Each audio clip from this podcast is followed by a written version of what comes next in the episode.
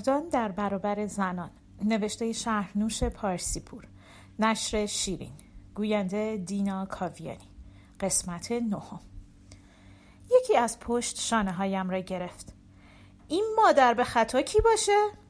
صدا را می بدون آنکه برگردم گفتم داداش مادر به خطایی به اسم تجلی. صدای یک هی بلند و کشید آمد. چیزی میان خنده و قرقر و آه کشیدن. پس جمع جمع مادر به خطاهاست بلند شدم و روبوسی کردیم. تجلی مرا نیم متری از خودش دور کرد و شروع کرد به برانداز کردن. گفت زکی از طایفه امامی سر در آورده جوجه بورژوا شده. می‌دانستم زمینه دارد. آماده می شود برای دلخوری. گفتم تجلی ما همیشه بورژوا بودیم. ننه در ننه بورژوا. جدن در جد بورژوا. گفت نه بورژوا نه. خورده بورژوا. خب ننه سگ حالت چطوره؟ گفتم خوبم بابا سگ. بس که سالها از لحن و طرز حرف زدن تجلی جا خورده بودم حالا به فکرم رسیده بود که سر سوزنی پس ننشینم. می‌خواستم هر چه می‌گوید به او برگردانم. گفتم خب پسر حال و احوالت. تجلی مرا نشاند و خودش هم نشست. پرسید بقیه کجا؟ گفتم هنوز نیومدن. گفت اسفندیاری؟ اون که همیشه اول بود. کارو گفت حتما دوچار جلسه دانشگاهی شده است تجلی گفت جلسه؟ پف. چه مزخرفاتی حتما نشم مشم زیر سر کرده مادر سگ همیشه لفظ قلم بود هیکلش اتوارش لباسش حرف زدنش کارو پرسید خب این چیزا چه ربطی به نشمه مشمه داره؟ تجلی پاسخ نداد. شانه بالا انداخت و عرق ریخت در استکان. به هر حال راست می‌گفت. اسفندیری همیشه لفظ قلم حرف می‌زد. عاشق بحث علمی بود به قول خودش. برای همین این دو نفر همیشه با هم اختلاف نظر پیدا می کردند اسفندیاری حتی از کلمه توف در هنگام عصبانیت استفاده نمی کرد اما در فرهنگ تجلی مادر سگ زیباترین توصیف برای بیان محبت بود. کارو به موسی و دستور می‌داد. مشروب می‌خواست و ماست و خیار. امامی و اسفندیاری با هم رسیدند.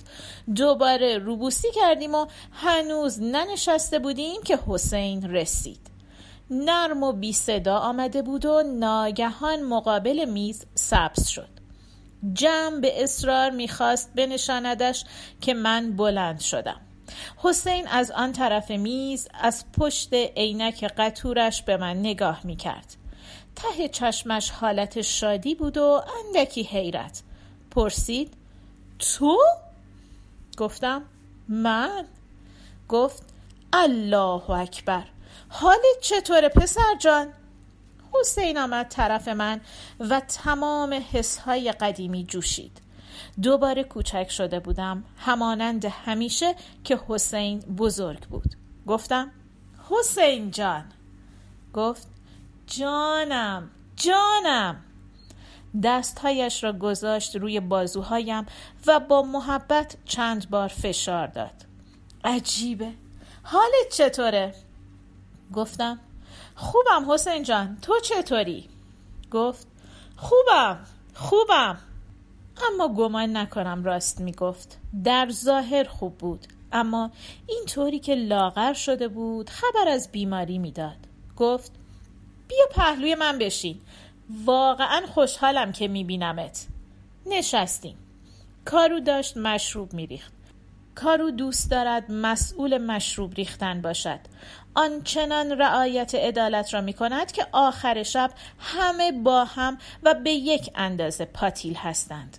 تجلی گفت می‌بینی حسین مادر به خطا یک خورده برجوای حسابی شده. چقدر خوشوقتم واقعا که اهالی فرانسه بورژوا را برای این تجلی اختراع کردند.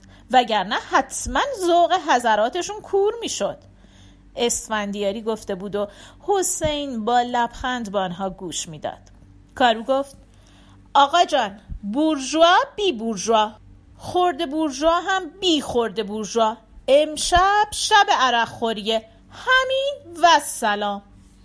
بعد استکانش را بلند کرد و گفت آقایون به سلامتی رفیق باد آورده و به من اشاره کرد. حسین و بقیه استکانهایشان را بلند کردند. به دست حسین نگاه می کردم استخوانی و رنگ پریده. استکان را محکم میان انگشتانش گرفته بود. گفتم فدای همگی. تجلی گفت به افتخار خورده بورژواها. اسفندیاری حالت اخمی به صورتش داده بود. امامی به من چشمک زد. گفت می‌دونی تجلی همیشه امر به معروف و نهی از منکر می‌کنه.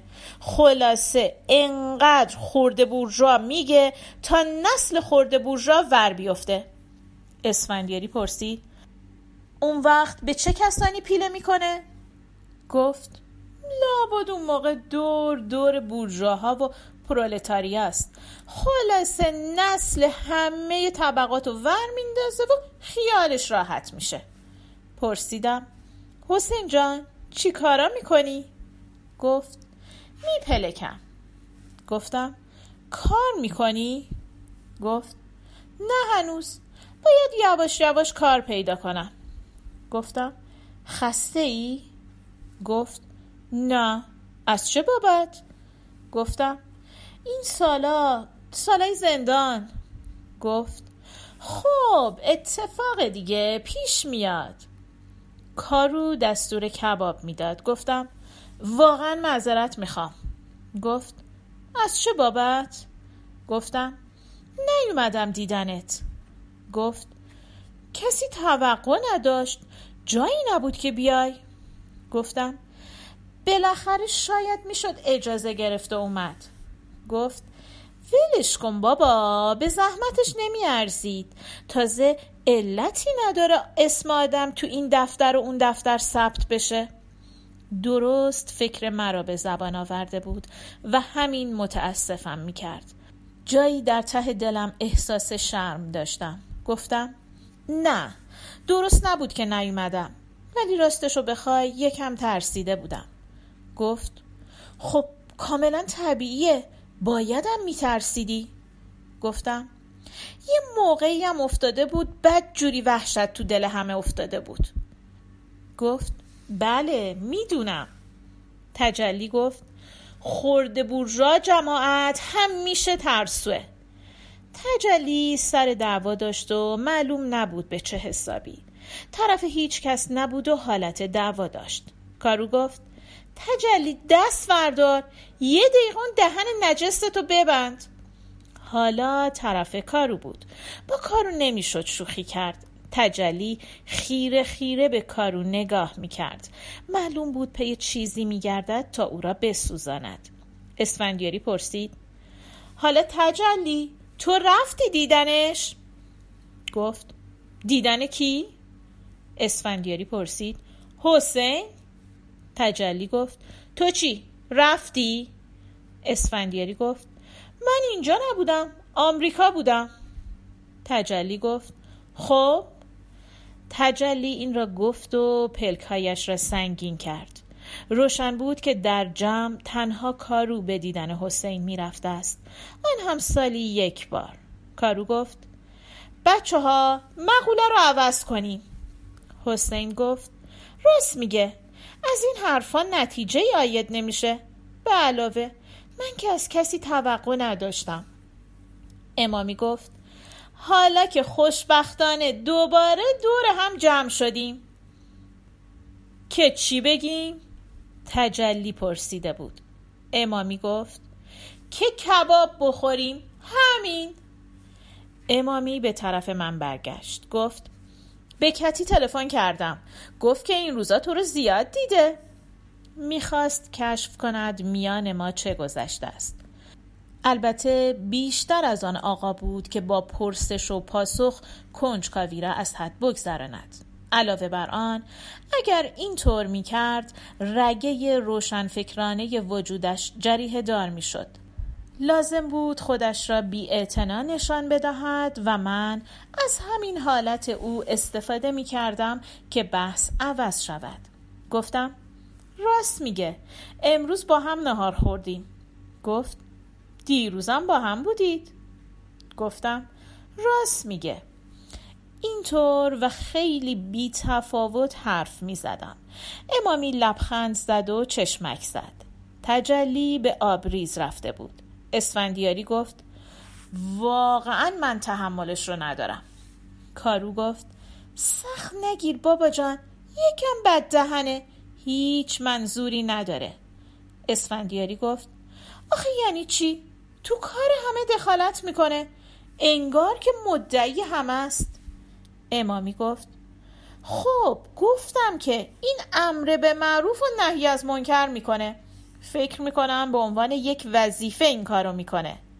کارو گفت سخت نگیر بابا سخت نگیر. باز کارو بود که می‌خواست قال قضیه را بکند. حسین گفت فکر کنم علتش فشار وضعیه که الان هست. هیچ کس جرأت حرف زدن نداره. جای بحث نیست خلاصه. نمیشه جدی جدی وارد مسئله شد. پس باید با متلک پرونی وقت گذرونی کرد. مسئله اینه که اگر وضع اینطور نبود احتمالا ما دوره هم, هم جمع نبودیم. هر کس می‌رفت دنبال سلیقش اما حالا همه با هم هستیم چون حسابا روشن نیست. اون وقت هر کس یه چیزی تو هوا میگه. زمینه آماده شده بود برای اسفندیاری. اسفندیاری اینطور حرف زدن را دوست دارد. گفت با این حال آقا جان میشه نرم نرمک یه کاری کرد. هر کسی در لاک خودشو بسته به استعداد خودش. از مردم که نمیشه همیشه توقع اعمال قهرمانی داشت. حسین گفت درسته. و تازه چه ضرورتی برای این کار هست؟ این قهرمان شدن. نکته با ارزش به نظر من اینه که در عین معمولی بودن درست زندگی کنیم اسفندیاری گفت واقعا همینطوره. اسفندیاری داغ شده بود. گفت این مثلا چی رو می‌خواد با این بورژوا بازی ثابت بکنه؟ وقتی یه واژه رو هزار بار به کار ببری دیگه اعتبارش از دست میره. من واقعا شاهد بودم که چه تعداد واژه ها به خاطر همین استفاده های نابجا بیمعنی شده. به کلی معنیش رو از دست داده. بورژوا بورژوا. معلوم نیست به خودش چی باید گفت. امامی گفت خورد بورژوا. اسفندیاری گفت درست این همون جاییه که من موندم. چطوری از نظر علمی حدود این واژه رو تعیین کنیم؟ از نظرگاه جامعه شناسی همه ما در محدوده این واژه قرار می گیریم منتها علل اصول از نظر گروه بندی های داخل طبقه از هم متفاوت میشیم. خود تجلی هم داخل این طبقه قرار می‌گیره. یعنی در یک جایی از این واژه زنجیر شده. کارو همینطور که سیخهای کباب را تقسیم می‌کرد گفت فکر کنم وقتی میگه بورژوا منظورش طبقه مبقه نباشه. بیشتر منظورش یک حالت روحیه. یک حالت روحی بورژوا مثلا. اسفندیاری گفت خب یه همچین تعریف خیلی مبهمه. به علاوه ابعاد واژه رو محدود می‌کنه. از همه اینا گذشته باز در داخل این تعریف خودش رو هم تعریف می‌کنه. امامی گفت آقایان بنده بورژوا هستم. به راستی بورژوا هستم. هم جسمم هم روحم. حالا چه خاکی به سرم بریزم؟ اسفندیاری گفت مسئله در ارزش گذاری نیست. مسئله فقط گرفتاری رفیقمون تجلیه. منم بورژوا هستم. اما میشه در عین حال به من گفت کارگر فکری. من جامعه شناسم. کارو گفت مسئله در نوع کیفیت کاریه که هر کس ارائه میده. کاری که من الان ارائه میدم یه کار بورژواست حرفی توش نیست. اما تو چی؟ اسفندیاری گفت من؟ کارو گفت بله به عنوان جامعه شناس اسفندیاری گفت من تحقیق می‌کنم کارو گفت این تحقیق متوجه چه هدفهاییه؟ اسفندیاری گفت ارزش گذاری در اینجا مشکل میشه اما یه نکته روشنه و اون اینه که این تحقیقات سودمنده در هر سطحی که صورت بگیره چون بالاخره کوششیه برای برنامه ریزی درست. بعدم یه نکته هست. من خیلی از آثاری رو که باعث شده واژه بورژوا از طریق اونها بیفته تو دهن تجلی خوندم.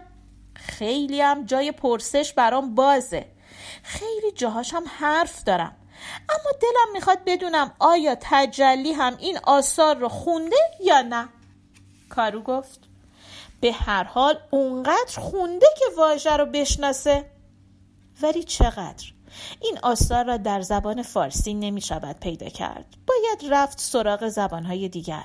اینجا من هم شک دارم که تجلی بتواند خوب بخواند. به انگلیسی مثلا که یک کم بلد است. اما آنقدر بلد نیست که به درد خواندن این کتاب ها بخورد. امامی گفت بالاخره چی می‌خوای بگی؟ منظورت اینه که نباید از این واژه ها استفاده کرد مگه روزی که همه این کتاب ها رو خونده باشی؟ اسفندیاری گفت نه به این ترتیب. ببین من میگم وقتی آدم درگیر یه چیزی میشه واقعا باید جدی باشه توش. من نمی‌تونم مردم رو با واژه بورژوا تحقیر کنم چون نخست که خودم بورژوا هستم. دوم اینکه واژه رو از نظر علمی می‌شناسم. این واژه اصلا قابل تحقیر نیست. فقط یه واژه است. تعریف کننده یک وضعیت و یک طبقه است. حضور این طبقه زمانی بسیار سودمند بوده و حالا هم سودمنده و از غذا در اینجا بسیار سودمنده. بعد هم برای من این پرسش پیش میاد که چرا مثلا حسین با کاراش و این همه عمری که تلف کرده از این واژه استفاده نمی‌کنه و تحقیر نمی‌کنه. اون که بیشتر از تجلی حق داره. حسین گفت من هیچ کاری نمی کنم اسفندیاری گفت چرا؟ تو خیلی کارا می‌کنی. یعنی تو کاری کردی که هیچ کدوم از ما نکردیم و این بسیار با ارزش بوده. حسین گفت اینجا این پرسش پیش میاد که کارایی که من کردم درست بوده یا نه؟ یا حداقل بخشی از اون درست بوده؟ من خوب خودم می‌دونم چقدر اشتباه در کار ما بوده. هیچ وحشتی هم ندارم از اینکه اینو بگم. آقایون کارایی که ما کردیم همش درست نبود. خیلی جاهاشو اشتباه کردیم. همین. گاهی که فکر می‌کنم می‌بینم سالای زیادی رو گم کردم. بیهوده گم کردم. البته ما صمیمی بودیم. در این هیچ شکی نیست. اما فکر می‌کنم در یک کار اجتماعی جز صمیمیت چیزای دیگری هم مطرحه. من با تو موافقم. واقعا باید خوند و مطالعه کرد. اسفندیاری گفت اینطور نیست حسین.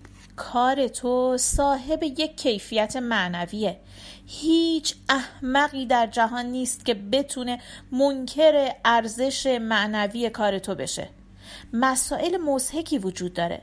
مثلا یکی از این مسائل رو میشه گفت مسئله شانس. در تمام کارهای بزرگی که انجام شده یک مقدار زیادی اشتباهکاری وجود داشته. منتها شانس و روزگار گاهی مدد می‌کنه گاهی مدد نمی‌کنه.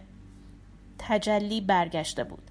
دست های خیسش را به هم میمالید. با شیطنت و حالت خنده به همه نگاه می‌کرد. پرسید چی می‌گفتید؟ امامی گفت پشت سر فیل غیبت می‌کردیم. می‌دونی که مرده و زندش یه قیمت داره. جمع مشغول به خوردن شده بود.